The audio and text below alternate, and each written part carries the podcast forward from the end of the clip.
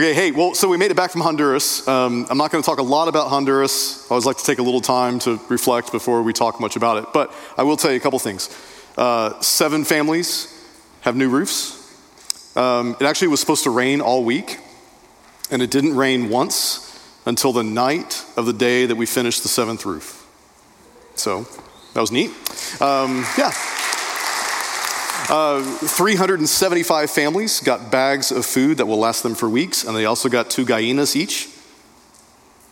Chickens, yep. Um, and uh, just because I promised you, here's this.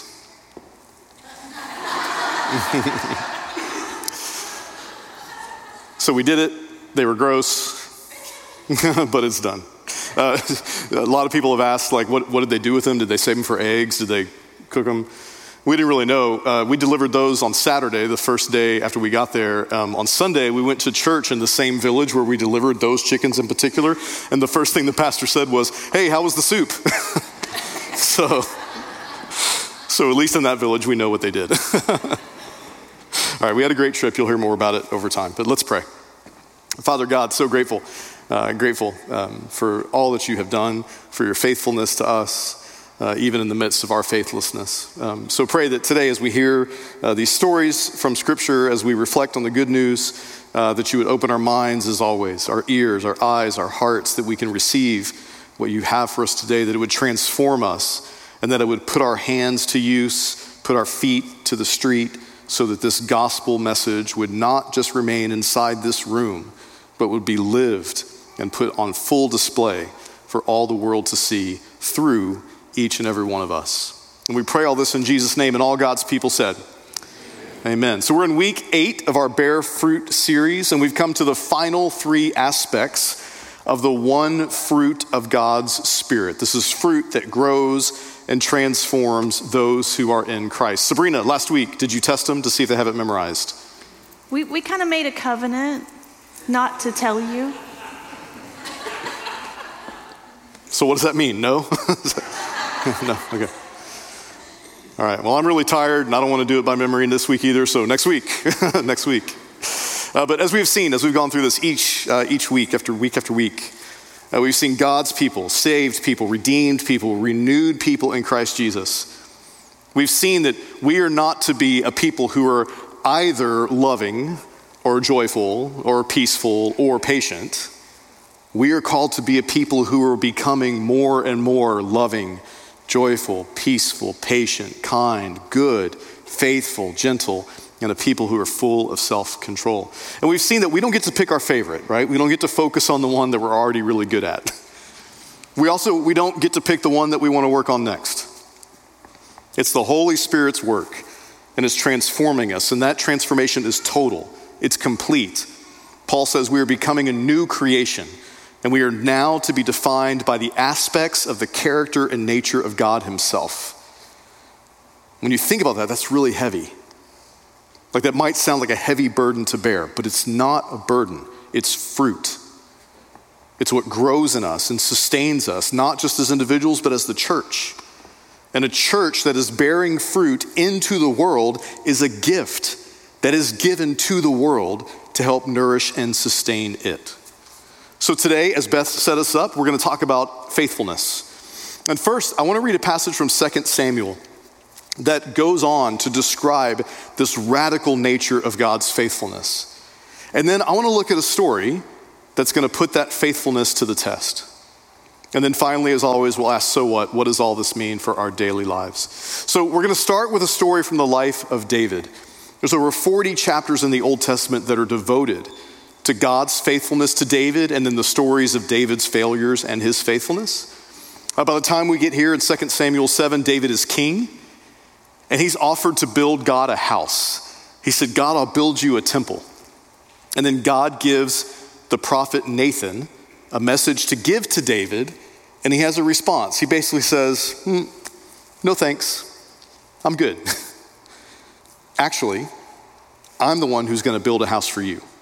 So this is what he says in 2 Samuel 7. The Lord declares to you, David, that the Lord himself will establish a house for you. When your days are over and you rest with your ancestors, I will raise up your offspring to succeed you, your own flesh and blood, and I will establish his kingdom. He is the one who will build a house for my name, and I will establish the throne of his kingdom forever. I will be his father, he will be my son. When he does wrong, I will punish him with a rod wielded by men, with floggings inflicted by human hands.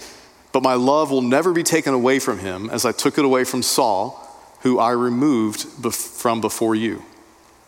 Your house and your kingdom will endure forever before me. Your throne will be established forever. Then the prophet Nathan reported to David all the words of this entire revelation. This is the word of the Lord. And thanks be to God. Now, as Christians, when we read passages like that, we tend to see them in reference to Jesus. I will raise up your offspring to succeed you, your own flesh and blood, and I will establish his kingdom. And we typically think he's talking about Jesus, but he's not actually referring to Jesus. He actually can't be referring to Jesus because of this verse. It says, I will be his father, he will be my son when he does wrong. I will punish him with a rod wielded by men. That's our first clue that this is not talking about Jesus at all. This is simply referring to the actual offspring of David, starting with his son Solomon, and then Solomon's son, and his son's son all of the kings who are going to follow after David's death. And the point that God's making in this message is really simple David, your offspring will all become kings just like you. And they will have great power and authority and blessing. God will call them his sons, he will be their father. They will face challenges. And through those challenges, they're going to be called to remain faithful to God and to God's people throughout. But they will all fail. From David's son Solomon, who is the one who builds the first temple to God in Jerusalem, to his son Rehoboam, all the way to the final king in the line, Zedekiah. They all face challenges, and at some point, in one way or another, they all fail. So God's word to David is simple God will be faithful to his promises to you regardless. My love will never be taken away from him, meaning each of these specific descendant kings who fail. To David, your house and your kingdom will endure forever before me. Your throne will be established forever. This is God's faithfulness in spite of human failure, in spite of human faithlessness. God will always be faithful to his promises. A Hebrew word for today this is the Hebrew word emet. It means stability, reliability, trustworthiness, and faithfulness. Now, you remember I've told you many times the Hebrew language is all about images. So there's a metaphor, there's an image that simply and clearly defines this word for us. Listen to this from Psalm 18. I love you, Lord, my strength. The Lord is my what? My fortress and my deliverer. My God is my in whom I take refuge, my shield and the horn of my salvation, my stronghold. Now, a rock, if you think about it, is actually a really strange metaphor for a living, powerful, almighty God. Because rocks don't do anything, they just sit there. So it seems strange until you reflect on the truth that a rock is stable, reliable, trustworthy they can protect you from the dangers all around you. I remember uh, the first time that Jennifer and I went whitewater rafting. It was actually with the youth group from this church here on a mission trip years ago. And that very first obstacle that we faced was like a really short waterfall. And as we went over, the entire raft flipped and every single one of us fell out. Bill Ford was actually in the raft with us. And I remember thinking, I hope this doesn't offend you. I'm a little afraid of the waterfall, but I'm more afraid Bill's going to fall on me. but he didn't. It was okay. Uh, but if you've ever been whitewater rafting, uh, the one thing, the first thing they tell you to do if you get in the water is what? Cross your arms, get on your back, let the river take you. Eventually, it'll calm down and your people will find you. The one thing they tell you to never do is what? Stand up or climb up on a rock in the middle of the river. Now, once you're on that rock, you're safe, But the second you jump off, you're really at risk of being pulled under that rock by the current around it. So, uh, my sweet wife, Jennifer, is an absolute rule follower at all times, except this one time. We fell out of that raft. The rule bender, and that's probably being charitable to me, the rule breaker did exactly what I was told shot down the river. And as I'm going down that river, I look to my left and I see my sweet wife standing on top of a rock.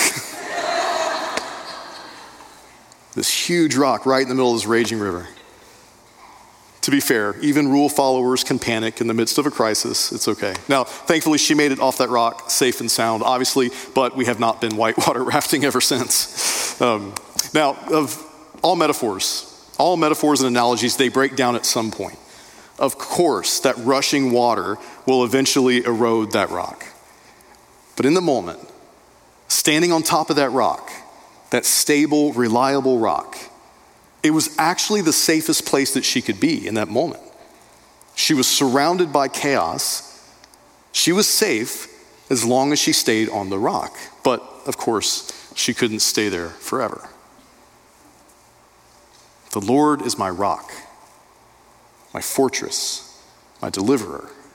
My God is my rock, in whom I take refuge, my shield and the horn of my salvation. Stable, reliable, trustworthy, faithful, a solid rock. That is the image that defines the Hebrew word emet. God is emet. In the midst of the chaos raging all around you, God is faithful. So now that we have that, I want to quickly look at a story that you're all familiar with. But I would imagine that some of you aren't quite aware that this story actually isn't about a flood.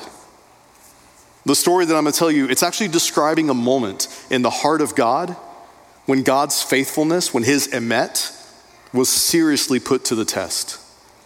Human self centeredness, our brokenness, our sin, it had become intolerable to God and God had real feelings about it, and he truly wrestled with what he was going to do in response. So let me read this. This is from Genesis 6, and I'm going to read just certain verses from Genesis 6 through 9 just to kind of frame the story. So it says, uh, The Lord saw how great the wickedness of the human race had become on earth, and that every inclination of the thoughts of the human heart was only evil all the time.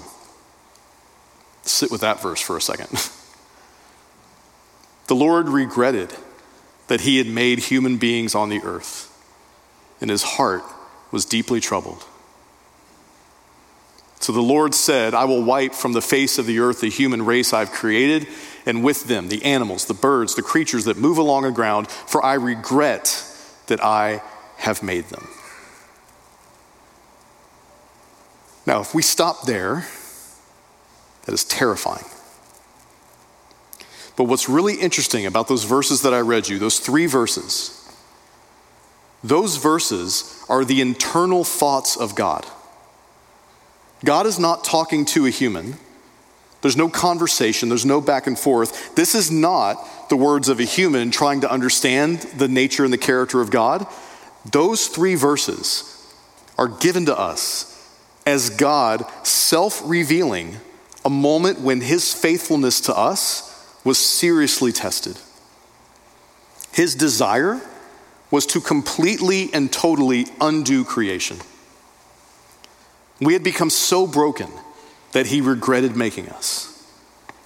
The boundaries that God set up for us, I created you to live in a particular way. If you live in that particular way, everything will go well for you. Those boundaries, we crossed them. We said, no thanks, we'll figure this out on our own. We chose to live in a way that was inconsistent with the way we were created to live. So God decided, okay, I'll just remove all the boundaries then. You want to live a life with no boundaries? You want to do whatever you want? Fine. This is life with no boundaries. That boundary that separates the waters above from the waters below, gone. Now, the chaos that was there before creation is back, and here is your great flood your act of decreation. Terrible suffering and loss because of it. But But there was still hope. But Noah found favor in the eyes of the Lord. Noah was a righteous man, blameless among the people of his time, and he walked faithfully with God. In the midst of all the chaos, in the midst of God's suffering about what had happened to humanity, he looked and he saw a man and his family, and he made a choice. There will be judgment, there will be punishment, but it will not be total. It will not be complete. There will still be a future for humanity. And y'all, that's not even the good news yet. God makes a way for Noah and his family. He doesn't give up on us. The judgment's not complete. The story continues, and those floodwaters cover the earth for 150 days. And then at the end of that 150 days, it says this But God remembered Noah and all the wild animals and the livestock that were there with him on the ark, and he sent a wind over the earth, and the waters receded. God remembered Noah. Noah and his family, they finally find solid ground, they rest. And it's only now that we get to the point of the story. Because, like I said, the flood story is not about a flood. The flood is simply a vehicle through which a much more important story is told. And that's the story about a crisis within the heart of God and the decision he would make about the future of humanity and life on earth. The drama of this story is all wrapped up in one potentially terrifying question what will God choose to do? We're going to read in just a minute after the flood, y'all, nothing changed with us. We didn't change because of the flood, we're the same. So, what will God do? Will God eventually follow through on his initial desire to just wipe the slate clean and say, forget it, not worth it? Or will he be stable, reliable, trustworthy to his character and his nature? Will he persist and remain faithful to us even when he doesn't have to? And the answer to that question is pure grace. Noah built an altar to the Lord, and taking some of the clean animals and clean birds, he sacrificed offerings on it. The Lord smelled the pleasing aroma and said in his heart, This is God again talking to himself, internal dialogue. Never again will I curse the ground because of humans, even though what? Every inclination of the human heart is evil from childhood. As long as the earth endures, seed time and harvest, cold and heat, summer and winter, day and night will never cease. You remember what I told you? When you see a passage formatted like that, what is God doing? Is he speaking? He's singing. It's poetry. His suffering is being transformed to joy. And even though every inclination of the human heart is still evil, we are no different after the flood than we were before, he still says, Never again will I destroy the living. This is the point of this story. Humanity started in rebellion and disobedience. After the flood, the same rebellion and disobedience. Nothing has changed. But God is the one who made the decision that, in spite of our choice to rebel and live in disobedience, He will be faithful. He will be true to His character and His nature. More than that, the story ends with him upping the ante and making even another promise. Listen to this God said to Noah and to his sons who were with him, I now establish my covenant with you and with your descendants after you. Never again will all life be destroyed by the waters of a flood. Never again will there be a flood to destroy the earth. And God said, This is the sign of the covenant I'm making between me and you and every living creature with you, a covenant for all generations to come. I have set my bow in the clouds, and it will be the sign of the covenant between me and the earth. Do you notice what is required of us in that covenant? What does he say we have to do in order for him to keep his promise? Nothing. Nothing. It is a unilateral promise. He knows who we are. Yet he chooses to love us and persist in faithfulness with us anyway. He has made a covenant that requires nothing of us, it is just a promise. He makes this internal transformative decision not to destroy us for our decision to trust and rely on ourselves rather than to trust and obey in Him. He chooses to practice emet, to be consistent with his own nature and character because God is faithful. And not only that, not only does he not proceed with an act of decreation, not only does he promise he never will, at the end of the Bible in Revelation, that book that we spent three years talking about, what does he do? It's an act of new creation. Behold, I am making all things new. You see, the reality is we are no different than those first people in the garden we are no different than the people of Noah's time, and we are no different from those sons of David. We are all broken and rebellious and faithless at one point or another. The good news for us today is that God's faithfulness is not dependent upon ours. God will always be faithful. And the ultimate evidence of that is found in the first verse of the New Testament. The first words of the Gospel of Matthew this is the genealogy of Jesus, the Messiah, a son of David, the son of Abraham. The line of David will produce 20 kings that will all fail. At some point, will be faithless to God and to God's people. Until that line of David is brought to completion, when the Spirit of God brings life to the virgin womb of a Jewish girl named Mary. God will redeem that line of failed kings. He will deliver on his promise to David. Even in the midst of all that failure, that throne and that kingdom will last forever. With the coming of Jesus, God's weapons are now laid down. Rather than destroying us, the wrath of God's judgment is now taken upon himself. And he willingly does that so that we can become his children once again. God's ultimate faithfulness is fulfilled in the life, death, and resurrection of Jesus. Okay, so what? As always, the fruit of God's Spirit is simply God's character and God's nature put on display in and through us. So, the God who is loving, joyful, peaceful, patient, kind, good, faithful, gentle, and full of self control, we are to be loving, joyful, peaceful, patient, so, there are any number of really practical implications for this in our daily lives, but some of the most important ones uh, revolve around our relationships. And these are just the questions we have to ask ourselves Are we, are we faithful? Are we stable? Are we reliable? Are we trustworthy? Are we anybody's rock? Are we a faithful partner in business? Will you honor the deals that you've made? even if at the last minute a more profitable option presents itself? Can your partners trust that you will be faithful? Or will they come to trust that you're probably going to bail on them at some point?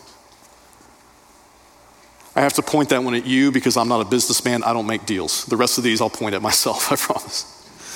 In our friendships, are my friends and neighbors able to trust that I will be stable and reliable, especially when the difficult times in life come around, as they always do?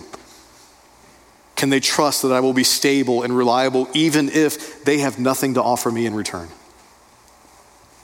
In parenting, will I be stable and reliable and trustworthy for my children or for those who are dependent on me? Even if their lives don't follow my plan or if they don't turn out to be the people that I hope they would be. I've shared my story with you guys many times. My father, he had his demons. My adopted father had his demons. I've never met my biological father. My adopted father, he often failed, but ultimately, it was his inability to accept that I wasn't like him. It was this inability to accept the person that I had become. And it was nothing like him, and that's what broke the relationship. I didn't come from him. He adopted me. I turned out to be nothing like him. And he turned away from me because he didn't see me as his anymore. Will I do that to my kids? If they turn out different than I expect? Or will I be reliable, stable, and trustworthy no matter who they become? in marriage, marriage was given to us as a gift by God, an opportunity to practice every single day the kind of faithfulness that God has shown to us. But we are practicing that relationship in a culture that's telling you every day be true to you. You do what makes you happy. You really have to look out for yourself. We're doing that in a culture where unfaithfulness and divorce is like an epidemic. And you would think, right, the staggering numbers of divorce in our culture, if they're at 60%, you would think within the church that they're a lot lower, right? They're not. Studies show that they're almost the same. And look, this is not to vilify those of you who have been divorced. There are reasons. Sometimes it is the right thing, but not every time you're unhappy. And if Christians can't pause for a second and remain faithful, even if for a season we are unhappy or unfulfilled, get through that together. If we can't do that, we are no different from the world around us. Will I be stable, reliable, trustworthy, and faithful even when I don't want to? Will I honor the commitment to my wife even if I'm presented with what might look like a better option? Will the two of us put up with each other's failures and still be faithful to the promises that we made on March 11th, 2000? And yes, we got married in the year 2000 so that I would never forget how many years we've been married. She's like, that's why he waited so long. but finally, in my relationship with God, will my faith persist even when things aren't going as I had planned? Even when things are spinning out of control? Is my faith in Jesus based on my current situation, or is it based on the truth of his promises? Will I choose to trust and obey? even when, or especially when, I just don't want to anymore. Every relationship is an opportunity for God's faithfulness to be presented and put on display in our lives. Every moment is an opportunity to bear the fruit of God's faithfulness into an unfaithful world. And because of Christ's faithfulness to the cross, because of God's vindication of that faithfulness in his resurrection, there is hope. Even though we are broken, we are now able to be the image bearers that we were created to be. We are able to bear the fruit of God's Spirit into the world, even the fruit of faithfulness. Amen? Glory to God. Let's pray. Father, we are grateful. Um, grateful for these stories, even though we recognize that they're really hard. Now, they're really difficult stories. But the reality is, we live in a life that's really difficult. Our stories are hard. We face challenges that we don't want to face. So we are grateful that we can read and reflect on these stories that remind us that no matter what is happening, no matter the circumstances, you are faithful, you are true to your promises, you are who you say you are, and we can always rely and depend on you. So we thank you for being our stable and solid rock. We thank you for continuing to choose us. And we pray that you would call us deeper into discipleship, deeper into that life of faithfulness to you and to your Son. And we pray all this in Jesus' name, and all God's people said, Amen. Thanks for listening. You can find us online at www.fpc kingwood.org. Our services are available on our website and find us on Instagram at fpc underscore kingwood. We'll see you next time.